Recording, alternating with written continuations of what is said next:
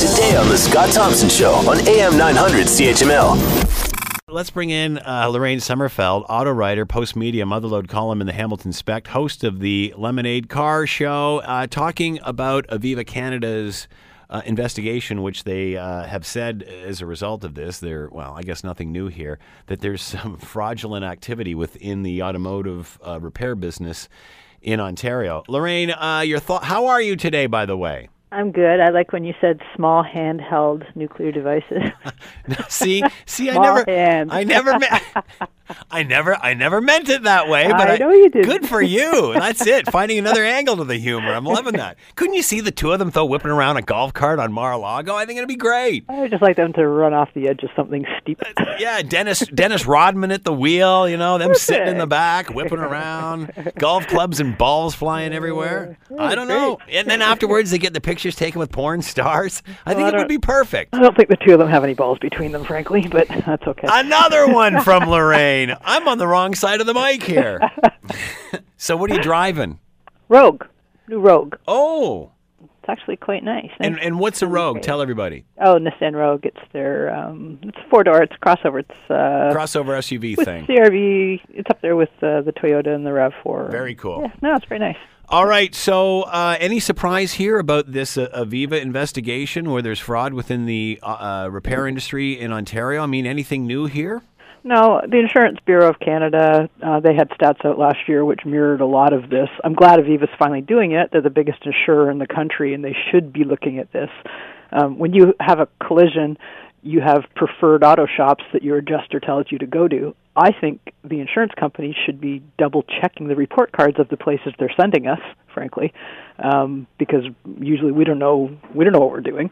You know, most people aren't involved in collisions every day, and so if Aviva, if they're they did test, you know, they took it into you know different facilities to see what was going on.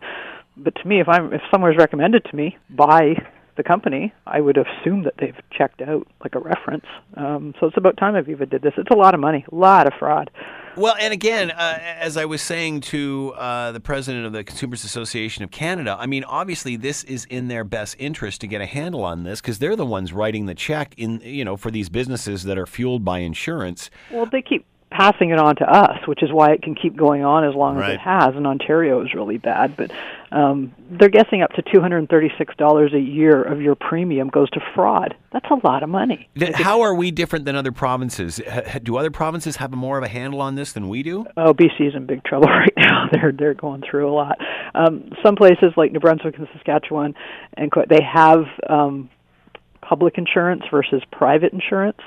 But you Is get apples and oranges. Uh, you know what? It's cheaper, so everyone goes, "Oh, it's better. It's cheaper." But it's Yeah. it's a different animal. You don't have as good a coverage. The product isn't as good. And it's the government getting ripped off as well. Well, I mean, and the government will say to you, "Guess what? That's the limit of that. The limits are a lot less." So, I mean, Yeah. there's upsides and downsides to both things. And a lot of people go, "Oh, we should have done that." Every level of government has screwed the pooch on this. Every single kind of government. So before anyone starts whining about Wynne and everyone else, this goes back Oh, to every single political stripe. Is So, that because it's not enforceable? It's impossible to police?